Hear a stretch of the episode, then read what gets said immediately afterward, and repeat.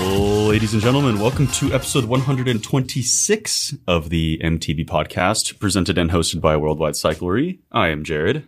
I'm Liam. And I'm Trevor. That is right, ladies and gentlemen. Trevor is here today on the MT podcast again. I'm back, baby. He's back. An encore, is that what you call it? Another one. Another, one. That is correct. in this episode, we will discuss our upcoming Chasing Epic trip to Hurricane, Utah in the spring, which we're very excited about. A few personal favorite products of 2023, mountain bike related and not mountain bike related. And also, we have Mia from the Women's Mountain Biking Network joining us for a segment in a little bit on women's mountain biking that Jeff and I recorded a little while ago. And also, tons of listener questions ranging from drop or post matchmaker woes, how to store your bike after riding it, and the best possible version of a PB and J sandwich. That's the serious biz right there. Wow. It's there could- PB&J. There could be some controversy in that. Yep. I mean, absolutely. Yeah, we'll see. I mean, crunchy smooth, like Whoa. straight off the bat, just you know, polar opposites. Easy now. You don't want to give too much away, Liam. All right. But first, we got Zach's words of wisdom, and um, I like these words this time. Yeah. He says, "Treat others how you want to be treated." What a you good know, the guy. I mean, golden I- rule. I think the world would be a better place if we all lived that way. That's how I try to live my life And personally. Uh, I- 100%. I Trevor. say my life is kindergarten rules. What, what did your kindergarten teacher tell you? yeah. Play Treat nice. others how you want to be treated. You know, don't say anything or you know, Don't beat your Yeah. friend up in Yeah. the sandbox. nah, yeah. I might Unless have he been deserved guilty it. of Yeah. doing that in kindergarten, beating a kid up in the sandbox. I got kicked out of preschool. yeah, I almost nice. did too. Gosh, Liam, we have a lot more in common. Yeah. Than we do now. Well, That's crazy. Daniel's fun fact there are more trees on Earth than stars in the Milky Way galaxy. Wow. Yeah. I, I mean- find that hard to believe. I mean, I don't. There's a lot of trees. A and, lot of like, trees. It's just the Milky Way. It's not the. Oh, okay. Not Universe. everything. okay. Just the Milky okay. Way. Just the that's Milky that's Way. fair because Yeah. isn't the universe like forever expanding? Yeah. Basically, something right? The like Milky that. Way is finite. That's right. That's Mhm. correct. It is finite. So to put a little more context into it, there was a little bit of research done, I Okay. guess. There are uh, approximately 3.04 trillion trees on the Earth, which, in most estimates, put the number of stars in the Milky Way between 100 billion and 400 billion. So kind of blew it out of the water, honestly. Not even close. That's crazy to think about, though. It's Just a hundred billion stars in the Milky Way, and then there's like how many other galaxies out there? Yeah. I I've mean, I heard don't know. I've heard hundreds of millions of galaxies. Whoa. That's kind of unfathomable. That's kind of insane. kind All right. of Let's, insane. yeah. But straight to Let's- bike stuff. Let's start talking about bikes because Let's start talking about bikes. we'll get on a My space brain's tangent. hurting. Yeah. bikes and rides we've been enjoying lately. Liam, I know you've been riding a lot. I mean, that doesn't really ever change, but I've been riding. I've been riding good. yeah, Um, yeah. Um, I've really in- been enjoying though riding my trail bike. yeah, Um, been riding with Trevor quite a bit on the trail bikes, and just putting in big days on the trail bike, like four, five, six thousand foot elevation days Yeah, you've been Mm-hmm. Mhm. getting after it. on the trail bike is fun, and then ripping down proper trails. Uh, and my trail bike is a Revel Rail 29, mm, which is I'm dialed. loving it. So, sick. yep, I've been enjoying enjoying that bike and those type of rides lately. Solid. Nice, Trevor. What about you? Um, yeah, I've been having I've been having a ton of fun riding my mountain bike lately. I spent a lot of time in the summer riding road bikes, which is because it's pretty hot here in the summertime, so that's what I like to do. But um, it's uh, cooling off and the dirt's good now, and I've been having a lot of fun riding the mountain bike. Um, I'm on an SB 140 right now, and yeah, just putting in big days with Liam as well on the weekends. Big weekend warrior right now, um, and yeah, it's been fun just cruising, pretty going a pretty cruising pace throughout the whole ride, but then on the downhill it's just absolutely smashing. So that's what I'm all about and been pretty frothed on it lately. That's what I'm talking about. Yeah. Uh, yeah, me personally, I've been doing the same thing um, on my Forbidden Druid V2, and you know, honestly, I those rides that we did up in the mountains what was that last weekend? Mm-hmm. Or Or two weekend weekends before, two ago. weekends yeah, ago. yeah. Yeah. we went up to San Bernardino Mountains here, pretty local to our uh, location here in SoCal, and we rode some super fun trails with some big rocks and Mhm. um, in the trees, which is a little bit different than where he's to. rode, rode the trail bikes on a downhill track. Yeah. which was pretty cool. oh my god, Oh, that Those- was a little out of Fun. control. Yeah. Yeah. that was that was a blast. little honestly. undergun, but it was uh, it was a good time Yeah. regardless. yeah, that was some of the most Yeah. fun I've had on the bike in a while, and then just got riding around here on the Druid and. And little suicide in action. we're all doing a big one this Friday. That's so right. Mm-hmm. once this podcast comes out, we'll have already done it, but we're preparing for it. So yeah, that's going to be like a big solstice ride. Yeah, winter solstice, 7,000 foot of elevation on trail bikes in the backcountry. Woo. So Should be good. Excited. That's going to be legit. all of us are doing it, so that'll be fun, along with like seven or eight other people who don't have their wits about them, or else they would have said no.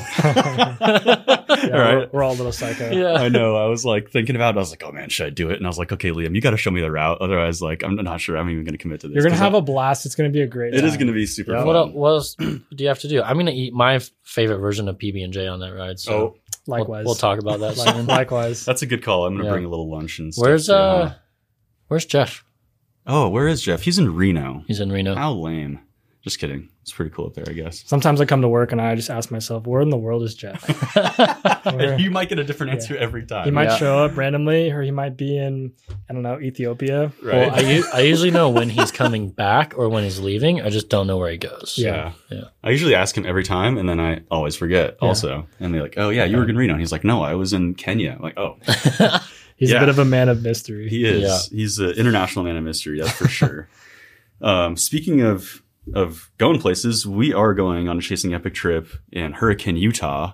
Uh, Hurricane. Hurricane, which I learned that's how you're supposed to say it. Yep. Um, April 11th to 14th of 2024. Did you say that was a chasing epic trip? that is chasing epic trip. Uh, anyone can join on as of right now. That's right. Anybody could join. Um, we're going to have a link in the show notes to go check that out. Trevor and I will be there. There's potential for us to even record a segment of this podcast on that trip. I don't even know how that's going to work, but it might happen. It's gonna be a ton of fun, and the views are gonna be insane. We're right next to Zion National Yeah. Park, and it's going to be sick. um, the riding out there is really fun. April's Yeah. a really good time for that uh, part of Utah. Mhm. yeah. Yeah, I'm excited to join on one of these chasing epic trips. It looks like a blast, and I'm all about it. Yeah. it's gonna be fun. It is a blast. And I personally have never ridden in that part of Utah. I've only like ridden in Moab once, like maybe 15 years ago. So super stoked to get back to Utah. And that part specifically, I've only heard good things about Gooseberry Mesa Mhm. and, and all that. So. Yeah. It's unique, and uh, there's nowhere really else in the world like it. So it Yeah. should be fun. Seriously. So check Yeah. out the uh, show notes. You say, uh, you say Sam Liam. Oh, I was just gonna repeat it. Yeah, what you're saying. Chasing epic trip, Chasing Hurricane Epic Trip. Utah, April 11th through 14th. Hit the link in the show notes. That's right. Come Hit the join link. us. Hit the link. Come ride bikes with us. And uh, speaking of bikes, that brings us to our favorite bike products and non-bike products of the year. Liam, go for it. Yeah. So this is just our personal favorite bike products, Correct. not like because you guys are still doing the whole the best of the year. best which is of the like- year 2023, and Right. we usually do a podcast with that. This is just our personal Mhm, picks. Has nothing to do with what sold or anything. mhm. Um, so yeah, we have a bike one, non-bike one. I kind of put two down for each because I'll explain why. Uh, the bike bike, um, I've really been digging Martin nutritional products, um, which is related to the bike, but it's not really a bike part. Right. So that's kind of why I have the second one. Um, but yeah, when I, s- I started researching a lot of high carb fueling options for these big rides Mhm. and especially races where, you know, you can't stop and eat a PB and J. You're breathing through your no your ears, Yeah. and you basically have to fuel as much carbs as you can. Um, and I stumbled on Martin, who's really been leading the charge of this kind of super high carb fueling systems. Um, and yeah, their gels and drink mixes are insane. I used them all summer at every event and big trainings I did. Um, and it made a huge, huge difference for me this year. So, um, Nice. I want I want to second that too because I've been using that Yeah. all Yeah. summer because we started carrying them, and it's been great. They're easy to eat and they have everything you need for a big endurance ride. And um, yeah, I uh, give it two thumbs up for that. Yeah. And I'll third that, honestly. Like, I noticed that if I have one of those, like a bar or whatever, I don't feel like weird afterwards. You know, like you have You're- something you like don't a have gel. stomach issues, yeah. Exactly. yep. Like a lot of times you have a goo or something, you're like, oh man, that's kind of like weird. You just kind of feel like Well, normal and you yeah, feel and then fueled up and it feels good. Like do you just like put gas a in the tank. Eight hour Belgian waffle where you're just, yeah. Oh. you know, some people take down like 12, 15 goos. Oh my gosh. Where No way. with Martin, you can do drink mix and like three or four gels, Yeah. but you still feel good. So, Yeah. It yeah, doesn't destroy that's, your gut. that's my first one. My other one is my Revel Rail 29. I built that up in March of this year. Even though it's not a new product for this year, it's new to me this year. And yeah, I've been loving that thing. I've taken on every trip we've been on this year, trail ridden it all around here. Um, it's just been such a good workhorse and it's super solid bike. So those are my bike products. For me, my non-bike product is uh, a camera called a Ricoh GR3X. Uh, it's a really small, compact digital camera, but it produces really awesome images. So I had that on the Canada trip, the uh, Italy trip, um, tons of other trips. I went to Taiwan with it, had a bunch of really cool photos from that because you can throw it in your pocket, but you get quality photos that I can actually use on like our websites. Mhm. I feel So- like that's the key to having or traveling with a camera is something that can fit in a pocket. Yeah. Otherwise, it's just a little too cumbersome to have a big um, camera on your Yeah. waist. You know, Yeah. And someone will notice you taking a photo, where this one I can just kind of whip it out and choom, That's- take a photo, super candid. Um, no one really notices. I'm like, have this big old DSLR, which I have one for work, for, you know, actual work stuff, but Mm. this is kind of in between. So, Is this a film camera too? no, that's a digital camera. Oh, okay, cool. Yeah. So, Sweet. um, Nice. yeah, and then another little bike product is kind of bike related is a multi-tool called the Day Saver Essential 8. It's basically in the shape of a normal Allen key, but it has 8 bits to it that you can interchange. A 2 mil Allen all the way through an 8 along with a T25. So, Pretty close. That thing um, is sick. yeah, I'm getting them on the site. They should probably be on the site as soon as this podcast is live. Nice. Um, but yeah, it goes in my little my s- pouch that I ride with every day. You know, it's a small multi tool that can basically adjust any bolt on your bike, um, and you actually have leverage, and it doesn't take up any room. So, yeah, Pretty my sweet. little long tangent on my favorite products. Pretty solid. Nice. I'll go. Um, you know, Liam, like you, my favorite, one of my favorite products of the year was my bike, my Forbidden Druid V2. Um, it's so unique. I just, the platform, the way that it has traction, but can descend like a enduro bike almost, but pedals like a trail bike and is super playful. It's just, it's amazing. Love it. Um, and kind of to go with that, the transmission, the SRAM transmission is also pretty epic. Like I can hear it smash onto rocks and just go back to where it is, and like it just keeps shifting perfectly. I never have to adjust it or touch it, and it just keeps on Yeah. working. That drivetrain's pretty solid. It's Yeah. Yeah. pretty damn Very quiet solid. too. Yeah, super impressive. And just yeah, pedaling hard up a climb, and like oh, I just need to you know bang out a couple gears, and it's just like yeah, go ahead. It does it. Don't don't snap a chain or anything. Um, non-bike related. I actually just got this, and I'm already like raving about it. But it's a filtered shower head that takes out all of like the it strips out all like the nasty minerals and chemicals that you know basically like the county or city puts in your water. And um, yeah, I used it for the first time a little while ago, and like. 10 times less hair normally came out of my head. So that was insane. Um, and I was just like, actually, Louis over here recommended it to me, our DJ Green Goblin. Um, and yeah, I was just kind of blown away that how like Do I you never think- realized You think my hair will come back? your hair. You should do it, Liam. Okay, How much? How much was one of those? It's like 150 bucks. Oh, and wow. Then, like you get a new filter every few months. uh huh. Uh-huh. Um, you just screw it on basically. it just goes right on. Like yeah, Yeah. you just swap it out. But yeah, I mean, I was blown away. I, I always just thought like you know, man, like I'm getting older, my hair's falling out, and then I was like, you know what? Maybe it's actually not just me getting older, and maybe it's all the crap they're putting in the water. And I swapped it out, and I was 100 percent blown away. Like wow, and your skin, everything feels amazing. So total tangent, not bike related. Filter shower. head's That's pretty super legit. interesting though. Yeah. I mean, it's something you literally never think about, right? You just kind of feel like, yeah, I'm stuck with this water. Like my shower is just Yeah. how it, how it is, but like totally changed everything. Yeah, the LA Yeah. water is pretty uh, hard water as Pretty well. gnarly. A lot, Yeah, of, it's lot of pretty hard. minerals in it. Yeah. I mean, you have no idea how old your pipes are, right? And like, you know, where that's come from, what they're adding to it, like specifically. So, Yeah. yeah, pretty cool. Tried it out. It's amazing. I recommend it. Cool. Yeah.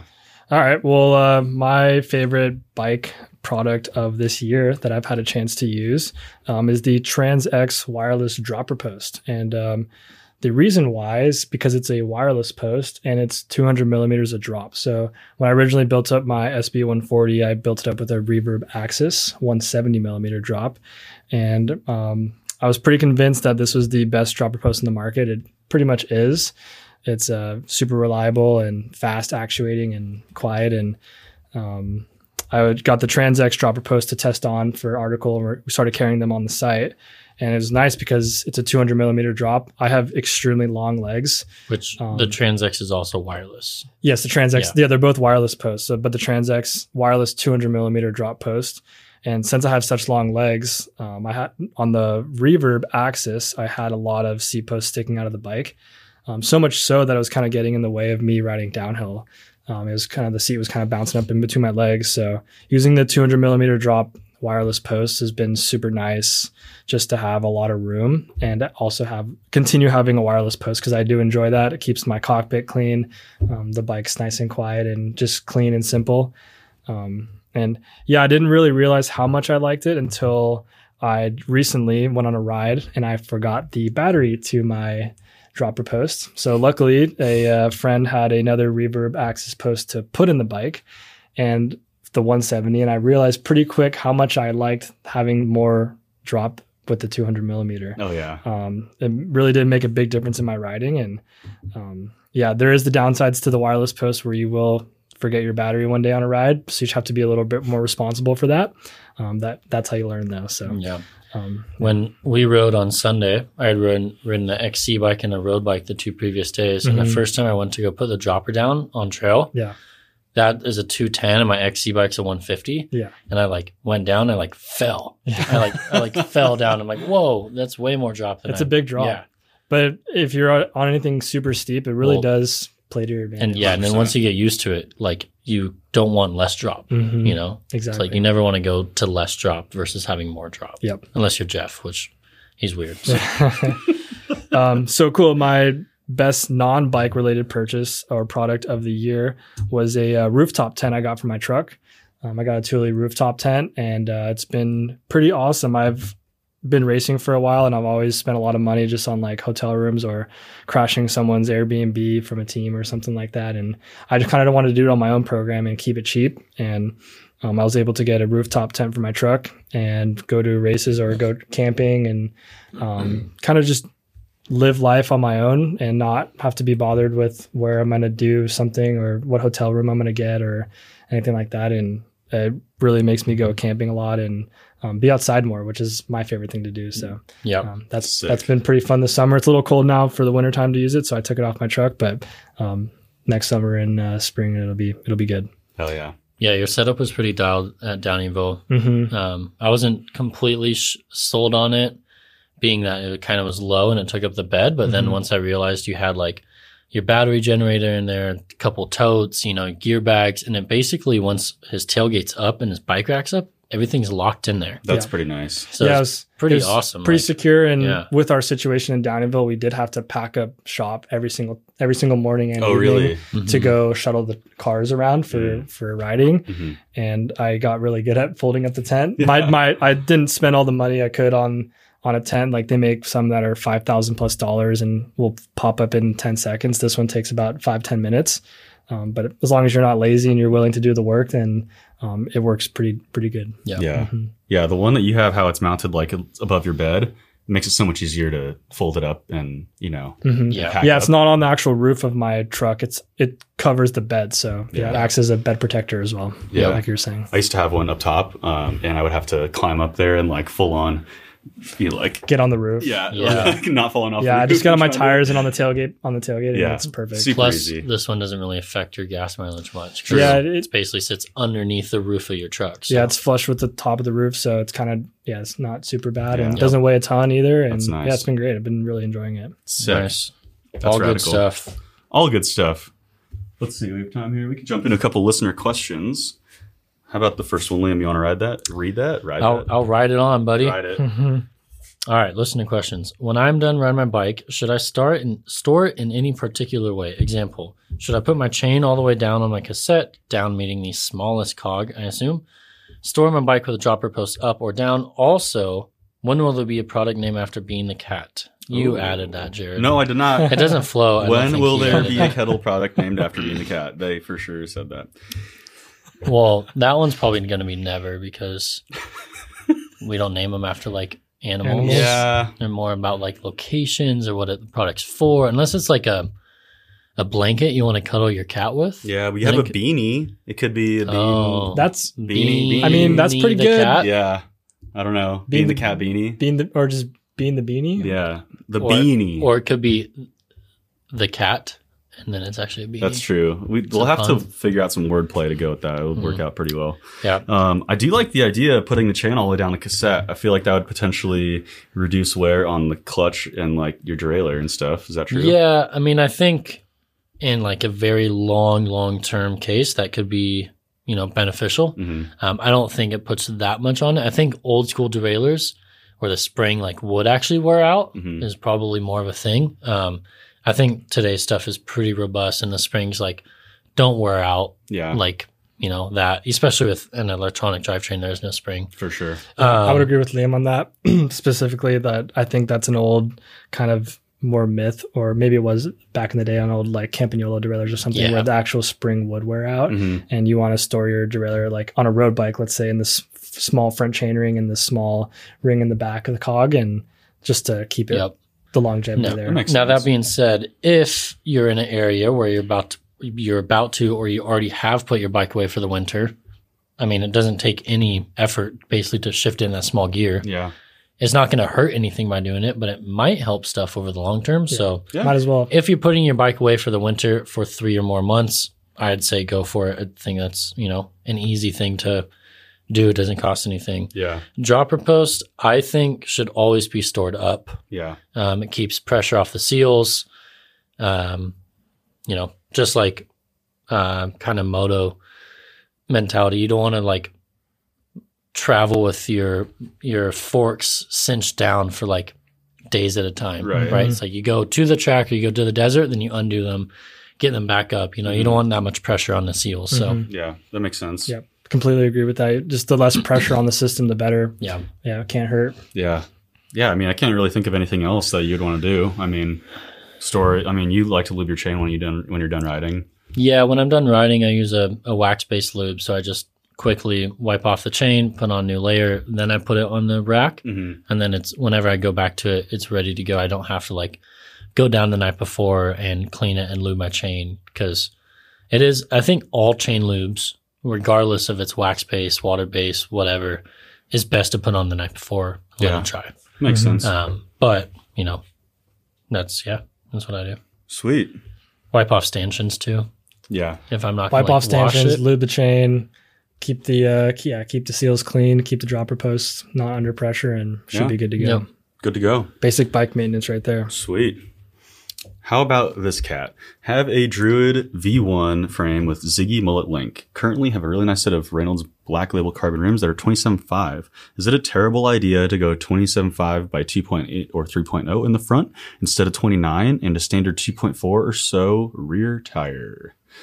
Interesting. So I'm assuming he's saying the 27 and a half for the front wheel with the 3.0 will essentially make it a 29 inch diameter. Yeah. Um, yeah, I would say no. I Yeah. would, that's an I- interesting setup unless you're going to do something different with your bike, like maybe ride like a pump track or something. For or sure. Some sort of weird bike park setup. Jib type uh, Um, deal. some or- jib- yeah type deal? but my my only opposition would be the big tire would be actually like in you know hard pack berms or stuff where you're going to get a lot of tire roll from Yeah. that big tire Mm, um, it could be fun if you're in like a very sand based area or even doing a little winter riding in the snow yeah. that could be a good way to like kind of balance the two but i think as a whole it's going to feel unbalanced with m- way more tire volume in the front than the rear Yeah. Yeah. That sounds, that makes sense. And I mean, that used to be a thing with the 27 and a half plus um, Yeah. standards that were a thing.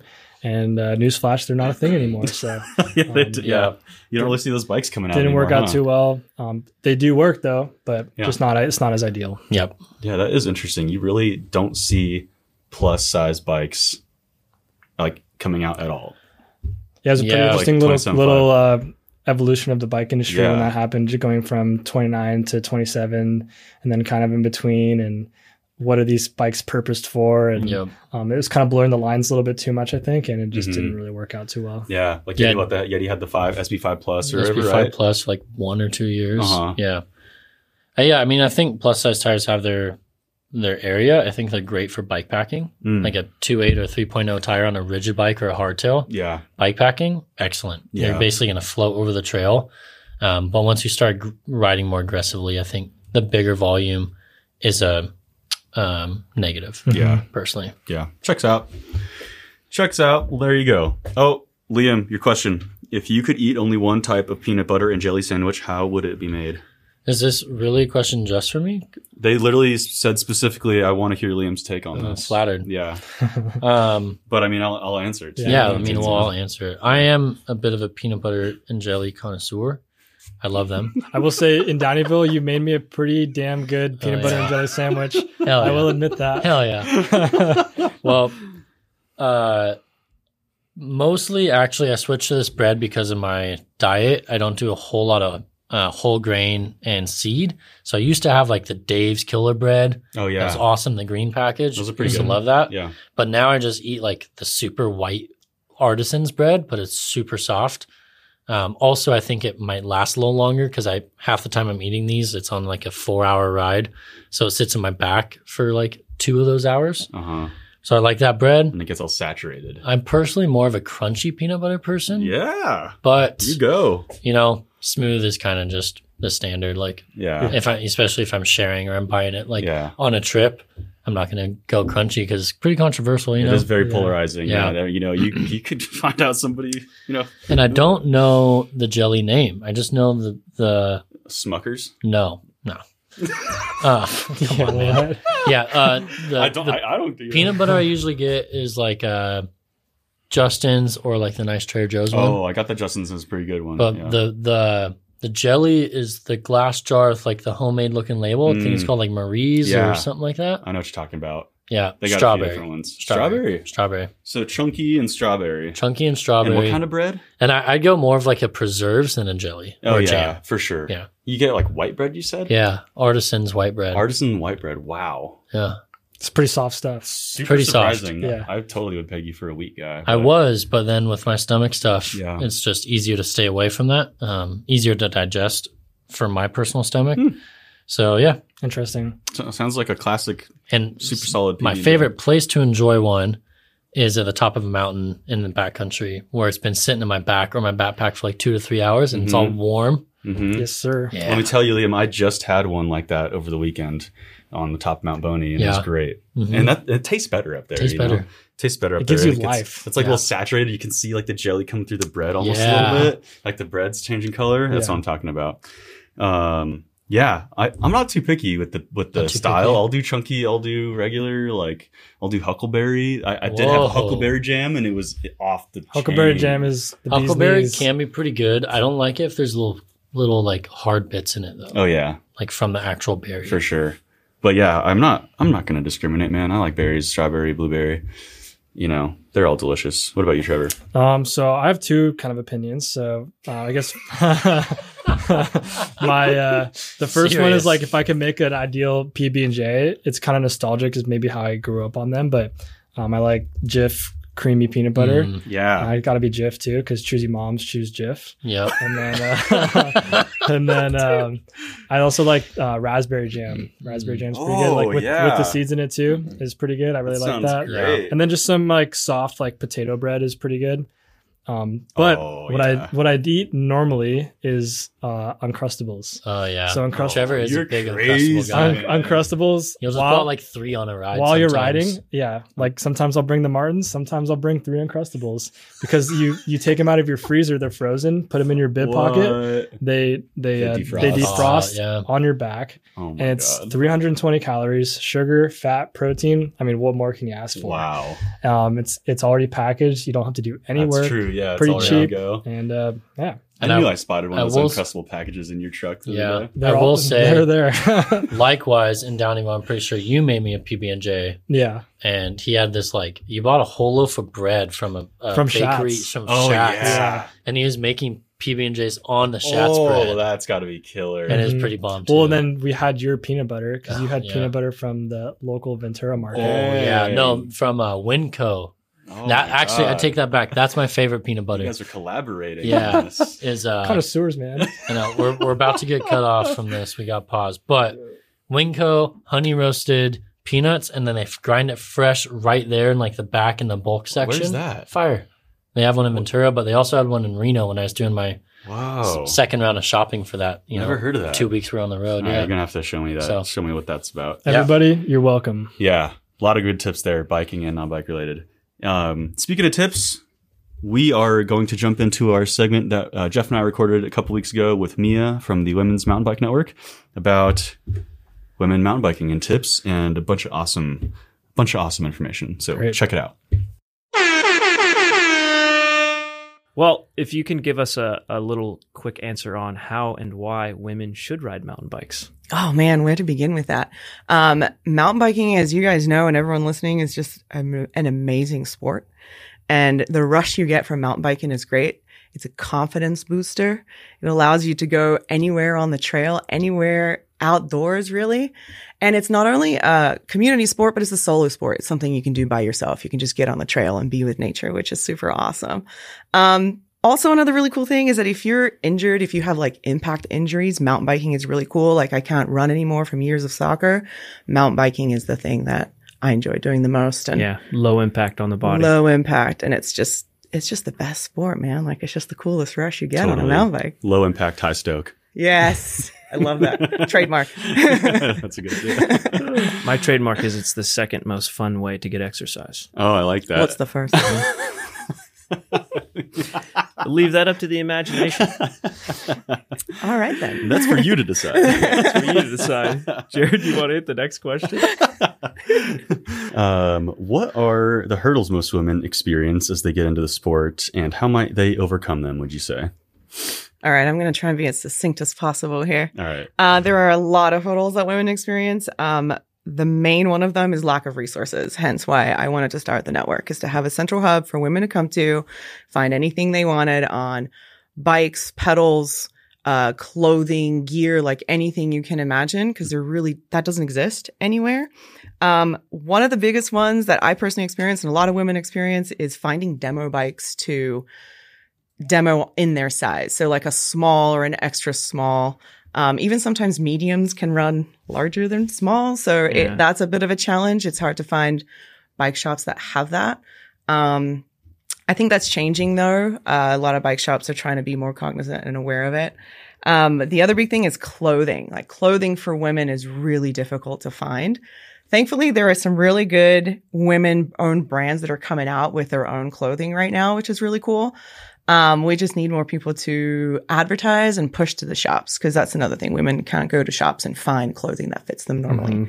Mhm. Um, that's another really big one.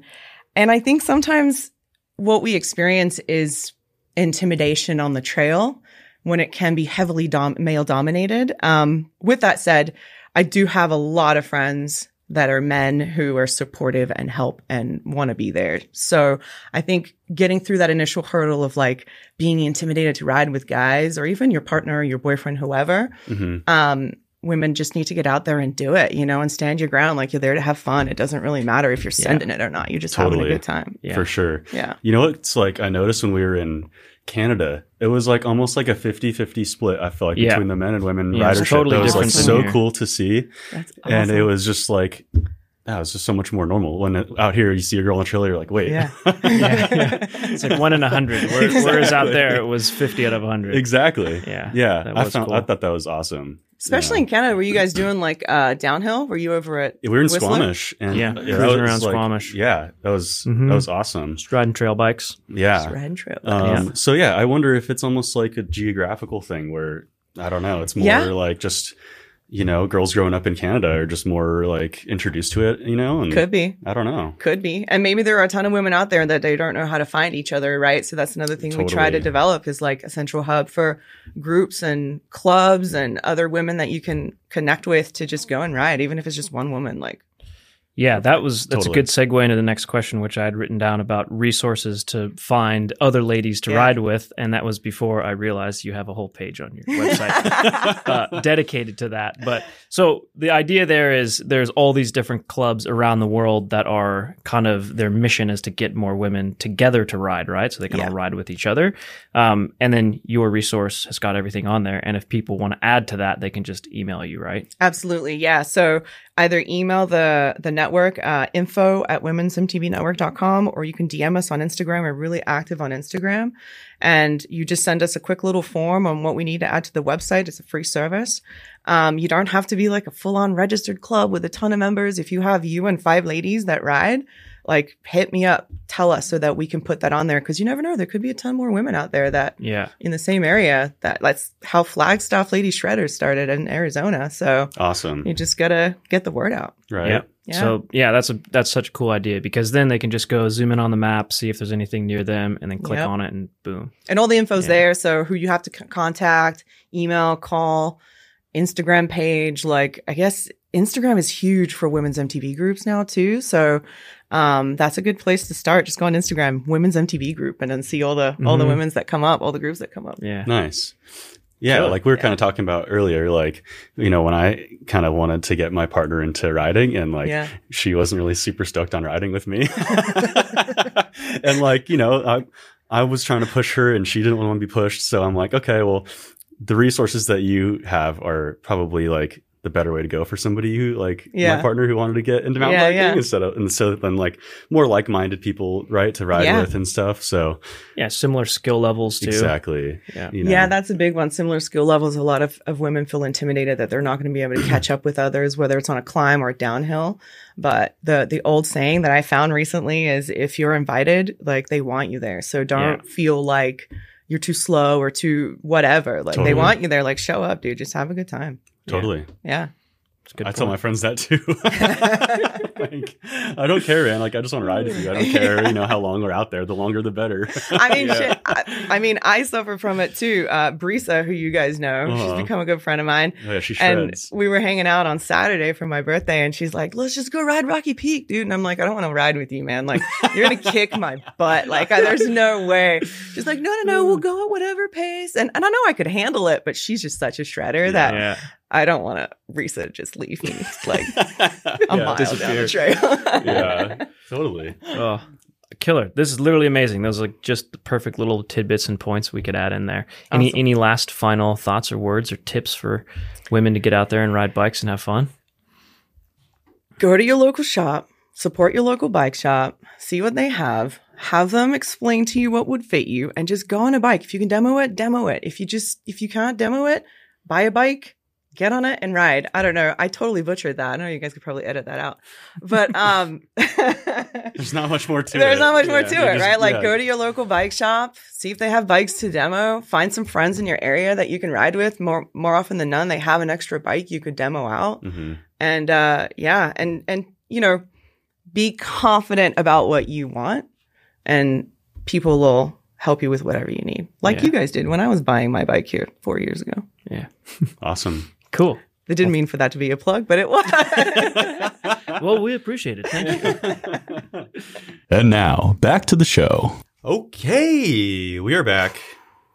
How about that? We're This- back. And we're back with a great question that I was actually just talking with my buddy Andre about yesterday. He's in a dilemma with his SB150 and he wants to get a new shock. And so does this guy. If you had to pick a shock for an SB150, would you get a DPX2, which I think he means Floatex, Push 11.6, a new Vivid, Cane Creek, EXT, or something else? Also, being the cat is great. Keep us updated on being on the podcast. Bean's doing great. Thanks for asking. It's pretty pretty tough question because all those shocks are pretty good. Yeah, it really Oh, yeah. just depends on your pur- like your purpose, right? Your application, what you like to ride. Yeah, I think that new Vivid is a killer Yeah. shock. Yeah, Um, I think it kind of gives you a lot of the best of everything. It's easy to set up. There's not a whole lot of adjustments that come with rock shocks.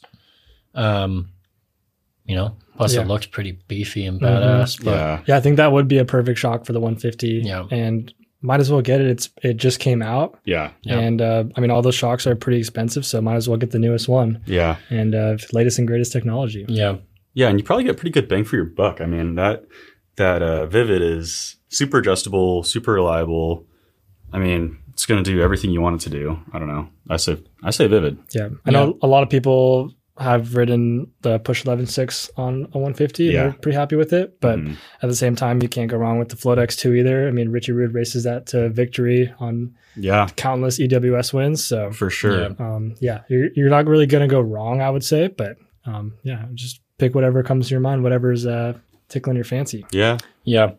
Big like fan the- of Vivid though. I like the hydraulic bottom out on the Vivid. That's pretty cool. Yeah. Yeah. Like when I had a push 11.6 on my SB150, it was great for most things except for like huge um, like you know flat drop impacts, like I don't know what you call it. And that's Mm-hmm. kind of the Big- issue big- with big coils hits. too. yeah, big hits. Yeah. You know, it would kind of blow through the travel, unfortunately. But yeah, like you said, it's kind of linear thing. Mm-hmm. hmm But uh, that's why I think you know you, you get a little more benefit out of a shock like the Vivid. It's you get that hydraulic bottom out and super adjustable, and yeah, you could probably make that thing feel amazing on there. Yep. Sweet, Liam, you want to read the next one? Yep.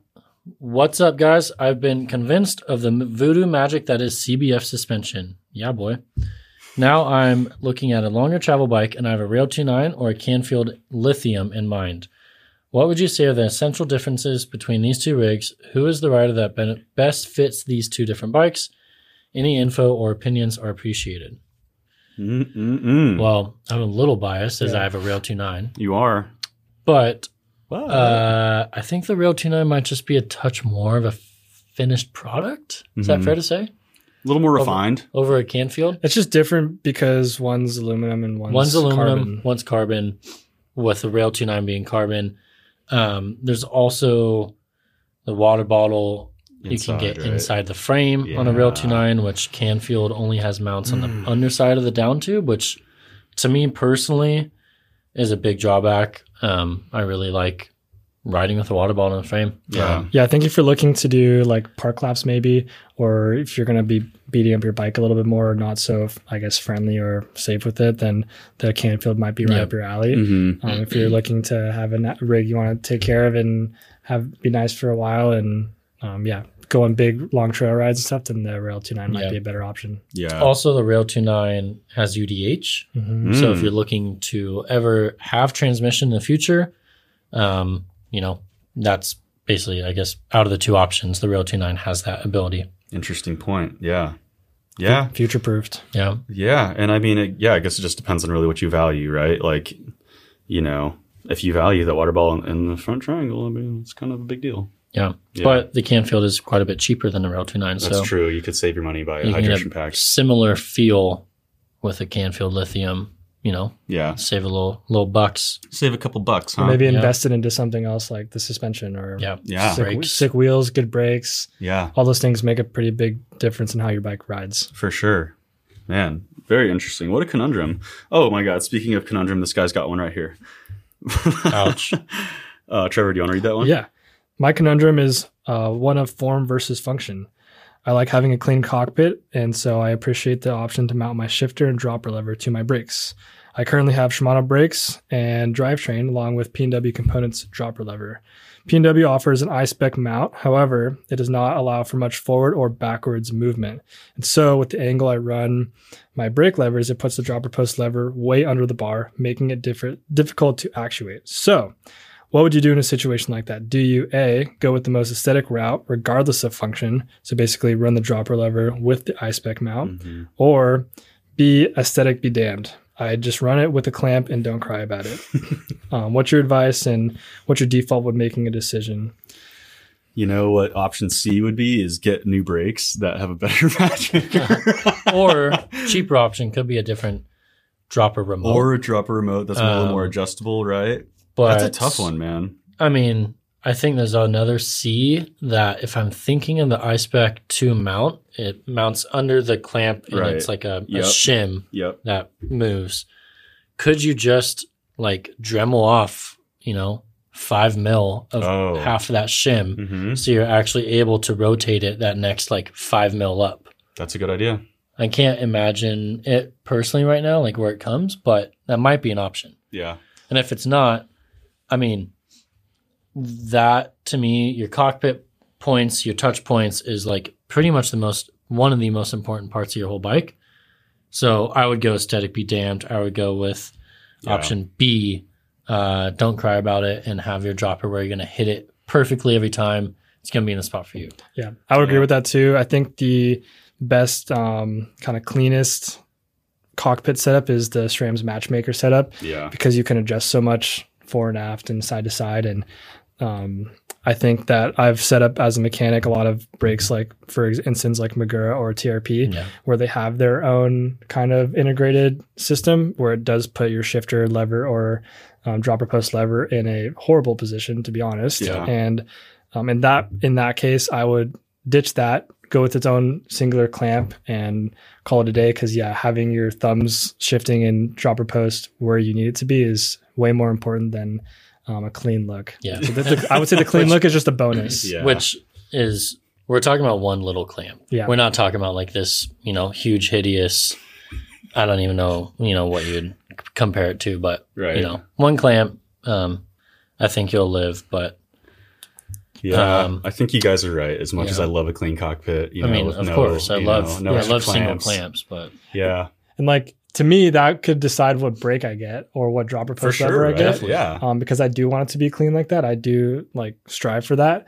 Um, but at the end of the day, it's definitely function over fashion. Yeah. yeah. We're- when- regardless. When, I was when I was running Maguras, it took me a little bit to get the correct offsets of each side that I wanted. I think I ended up running like the same offset on each side with like a certain wolf tooth Magura mount brake lever Mhm. with like the light action because it extended further. Yeah, I went down this whole rabbit hole Yeah, just to get my Maguras to like feel great on a single matchmaker clamp, yeah. which like, you know, I guess I have the ability to, but it's a little it is a little overkill just to you know have that Yeah. outlook and yeah with trps i i never run their matchmaker i just Mhm. always run a clamp next to the brake lever because it just always works better It just feels works. better. better. Yeah. It just works Yeah. way better. That's arguably worse than the Shimano one, right? i think The, it sh- is the Shimano one's pretty adjustable, actually. Um, yeah. yeah. well the new The newest one, shimano one, what is is that? E the basically EV it's is. basically EV. sram yeah, it basically is. Yeah. And you can actually, um, little tip, you can actually use a matchmaker on that. Um, it works. Mm-hmm. I've yeah. seen that. That's pretty cool. yeah it doesn't Good tip. always like slide Yeah. because the like two curvatures are just ever so slightly off so it kind of gets stuck wherever you tighten it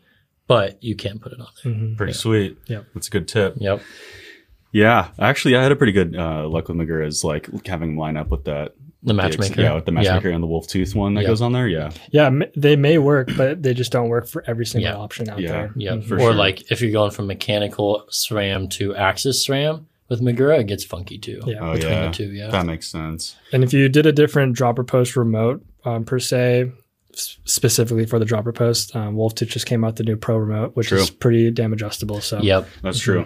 Yeah, you could try another remote if you really keep on having issues. Yep. Sweet. How about the next one? I'm a listener from Switzerland enjoying your podcast. I have a steel frame hardtail Canfield Nimble 9 with a 203 millimeter Rigo- Magura rotor on XT brakes. My problem is my fork is old and still working okay, but since I put on the new rotor, the fork starts to wiggle, aka flex, back and forth quite a bit when I brake.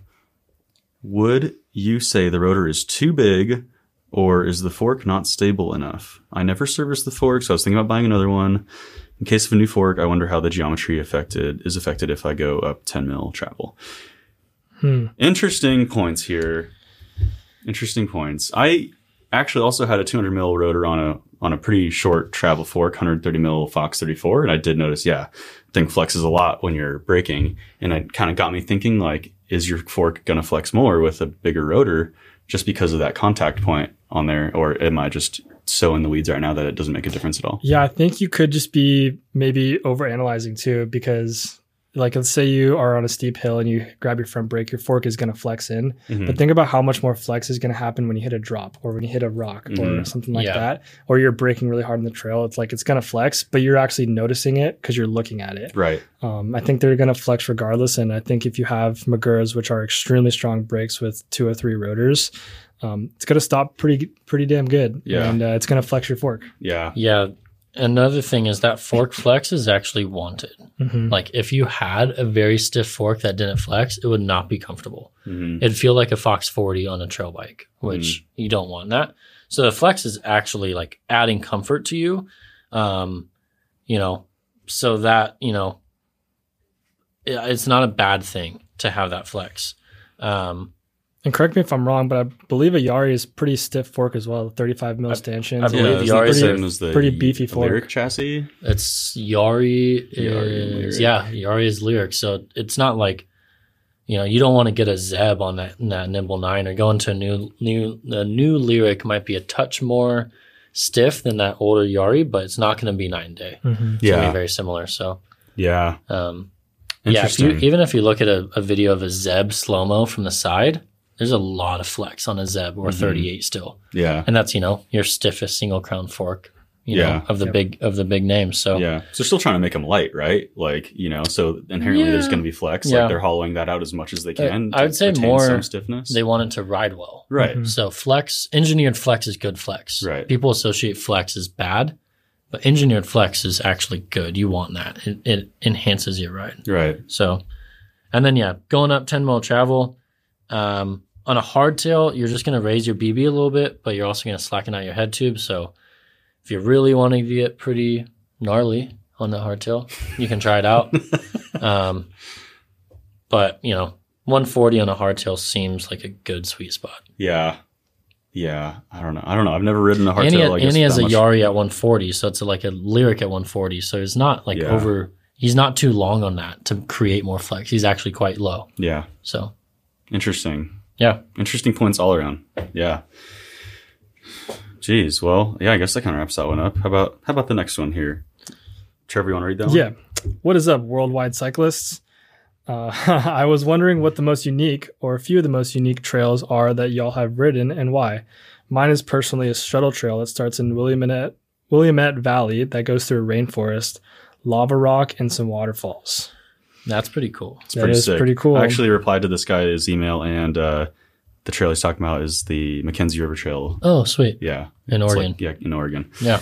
I have Um, not ridden that, but that sounds really cool. Yeah, it sounds pretty cool. I asked Zach about it because his parents live in Bend, and he he didn't really have very good words to say because he crashed on it. Well, Crashed on the lava rock section. Apparently, he didn't Oh. like that.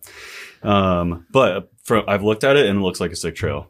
Um, but I guess I'll go first. Probably one of the most unique trails I've ever ridden was that trail we rode in the Dolomites, the Pala de San Martino. yeah, Um, that's what I was thinking. that was like, like honestly, I was thinking to myself, like, how is this even a bike trail, like legally? yeah, you basically start on a above tree line, like mountain that looks like the moon. It's Yeah. pure rock. There's no dirt. Dol- all Dolomite rock, right? Yeah, Is that all what you said? Dolomite rock. and you descend that for probably at least a thousand feet, like vertical Yeah, drop, right. Yeah, and it's slow. It's not like fast rolling, and then you get into like also sick trail riding yeah. for a while, The trees and, then- switchbacks, and then you drop into Yeah. like a proper enduro stage of like trees switchback all the way down. yeah, tech. That was cool. That was super cool. pretty rad. Very I've also, unique. I've Very, also very ridden unique. some cool secret trails on Oahu in Hawaii. Wow. Some pretty cool like Interesting. rainforest vibes, kind of, uh, kind of outside of Pupukea and like above Waimea Bay. Very wow. cool. Pretty cool stuff out Never there. ridden bikes red, in Hawaii. Like red dirt. All yeah, stuff. super red dirt. That Yeah. sounds amazing. I always want to ride dirt like that, Yeah.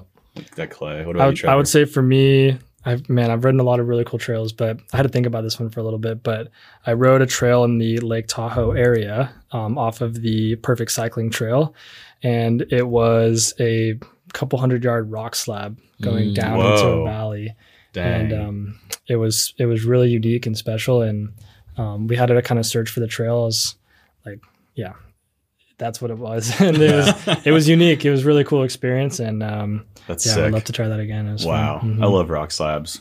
Yeah. You got to ride that sick trail in Squamish in and out. I rode and I rode a lot. I pretty much rode all like the famous slabs in Squamish. Yeah. In and out.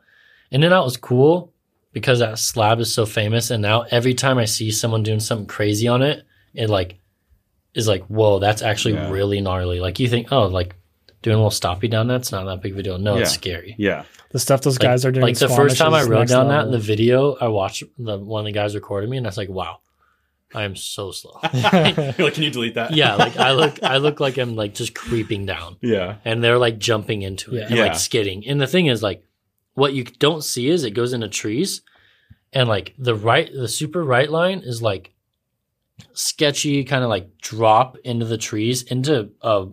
You have to hit a bridge that's like a foot wide. so these guys are like hauling into this bridge that's only like a foot wide.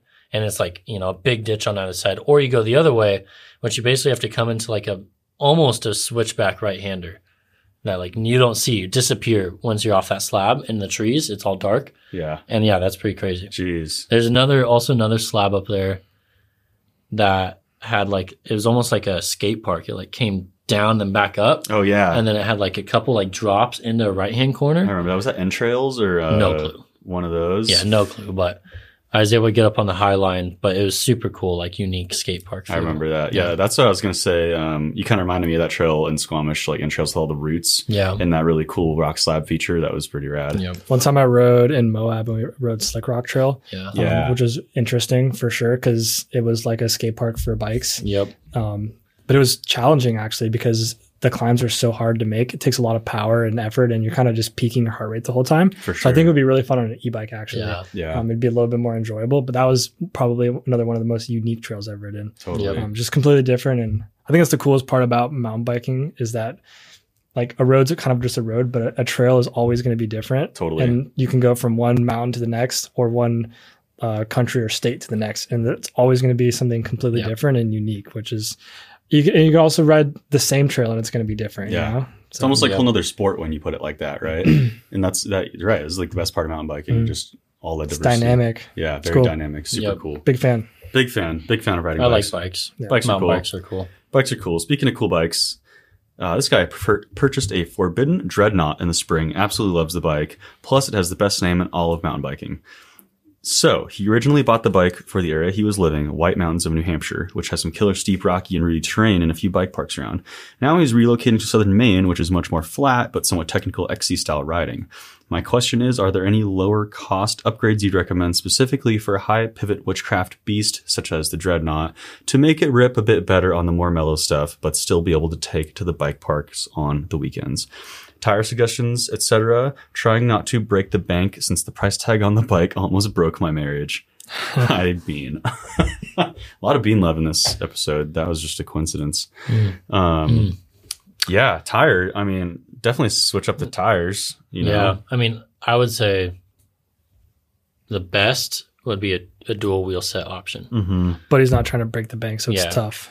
That's yeah, tough. I You're mean, swap and the it, tires. and it depends what wheel set you have now, but you can get a DT Swiss wheel set for That's true. under a, a full alloy wheel set, 350 hubs. You know, Thousand Yeah. bucks. uh, yeah, a thousand bucks or under. Um, there's some good deals right now to be had as Mhm. Mm-hmm. well. Yeah. Um, and I would set one up with you know your your double down classic enduro tires, and set one up with like a faster rolling, like a Forecaster is a good one, or EXO casing like DHRs front and rear Mhm. are good. Yeah. Um, kind of for everyday pedaling, and then or have dissector. your dissector is Pretty good fast as well. roller. Yeah, Um, yeah, or honestly, just throw the throw the double downs or the DH casing tires when you go to the bike park. yeah, If that's a more if a less Exactly. frequent thing, then you could probably just get away with having those you know tires sitting there and swapping those out. Yep. I think that's the sacrifice you have to make if you don't want to break the bank is uh, be willing to just change your own tires real quick. And Yeah. um, that's going to make the biggest difference on how your bike rides by far. Yeah. yeah. Um, me and Trevor are always down the tire rabbit hole and looking for that Goldilocks combo. Yeah. Um, but yeah, tires make the biggest difference. Like double downs or DH casings on a trail bike, and then you go to like EXO, and you literally can go from almost a downhill bike feeling to almost uh like an XE bike feeling. 100%, Same bike. Hundred percent. So- Yeah. And it's great because then you can just have the kind of one bike killer quiver or one bike quiver Yeah. killer Yeah, and totally. uh, and have it be just that trail bike and literally be able to ride anything, Yeah. which is awesome. I did the same thing um, on the production preview the other day. I swapped out the DH casing Continental tires and I just put on some trail tires, like, you know, Assegai DHF, and the thing absolutely rockets around now. And I was just like, whoa, I didn't know this bike was this Yeah. fast just with regular trail tires, but it is. Um, so, yeah, definitely some faster tires. And then, you know, just like maybe a hardtail. I'm just kidding. or not. Or not. Just trying to stay it- married. I, I know, man. Just, no, maybe give it a couple years and get a hardtail, you know? But if So- you're living this- somewhere more flat with XC riding, like a hardtail would be sick, It Yeah. would be. you know? Yep. And like you can And- get a cheap and hardtail. again, good deals to be had right now. yeah, probably around a thousand dollars, maybe a little bit more, maybe one or two grand. Like Yeah. if you piece together a I hardtail, bet you you could get a really cool hardtail right now for like two grand. right? Even like, Like A good. really nice Yeah. one. like zero upgrades needed. totally, Good. Yeah. totally, hundred percent. Yep. Um, yeah.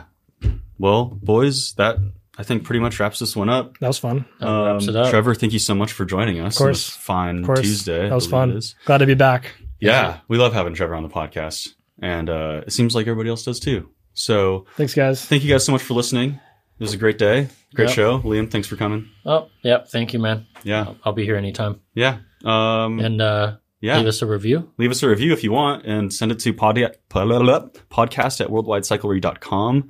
Uh, screenshot it, send it in. We'll give you a little gift card. And then uh, I think We- that's pretty much it. You almost said it, but we should have a party at worldwidecyclery.com. Ooh, And people send us party suggestions because we're always trying to come up with what Like to that. do for our parties. that's cool. Yeah. If you have party suggestions, send them in. Like a company party. yeah. We went bowling the other day. That was pretty cool. That was Yeah. fun. Yeah. Got a few strikes. Liam won. I won the final round. Yeah. Well, Someone had to beat Weaver. yeah. I I, mean, I don't care. Me and you were in we it were for pretty the close. final. We were. We were right there. And But Jared choked pretty hard. Oh, I was right there within striking distance, literally, uh, pun intended, no pun intended, and uh, two gutter balls, and Liam just ran away with Ran it. away. So Amazing. yeah, I, I Epic. wouldn't have cared if you won, but we had to beat Weaver. So it's that's right. That's all that really mattered. Yeah. all that matters. Yeah. so. True. Awesome. Good times. All right, guys. Awesome. Well, We're catch you gonna in go the have next dinner. one. Love you.